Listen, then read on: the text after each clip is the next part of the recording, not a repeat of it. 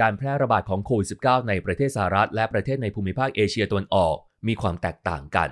ที่เห็นได้ชัดก็คือตัวเลขผู้ติดเชื้อครับ อย่างในประเทศมาเลเซีย ตัวเลขผู้ติดเชื้อเพิ่มสูงขึ้นในเดือนมีนาคม และทำสถิติสูงที่สุด 8,800 ราย ก่อนจะปรับลงมาอยู่ในช่วงหลักสิบในเดือนมิถุนายน และไม่เคยกลับไปสร้างสถิติที่สูงอีกเลยในขณะที่ประเทศสหรัฐนะครับ ตัวเลขผู้ติดเชื้อเริ่มมากขึ้นในเดือนมีนาคม และปรับสูงขึ้นไปอีกในเดือนมิถุนายน กลายเป็นหนึ่งในสถานการณ์ที่เลวร้ายที่สุดของประเทศ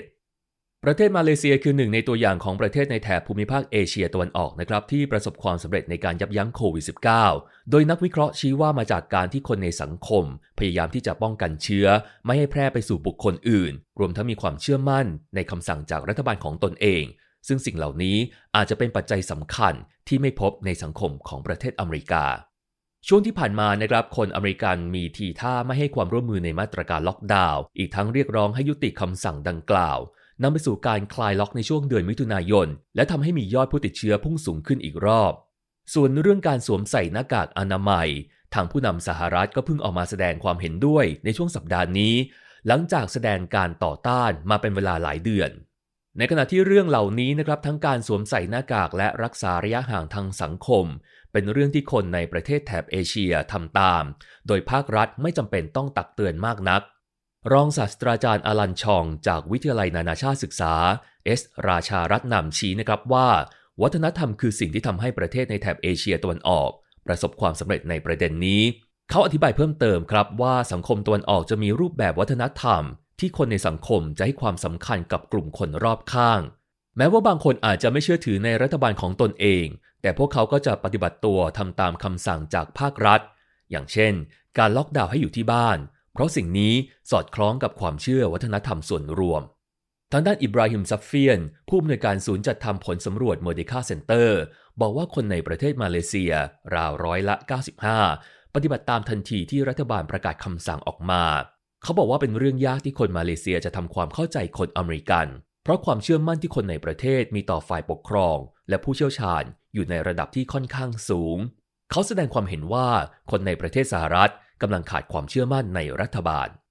นอกจากนี้เฟรเดอริกเบิร์กผู้ที่ทำงานด้านกฎหมายในประเทศเวียดนาม แสดงความเห็นว่า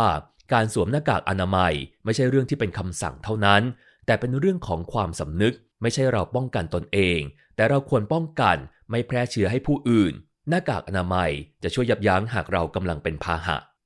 ในปัจจุบันประเทศเวียดนามมียอดผู้ติดเชื้อเพียง 401 คน และไม่มีรายงานผู้เสียชีวิต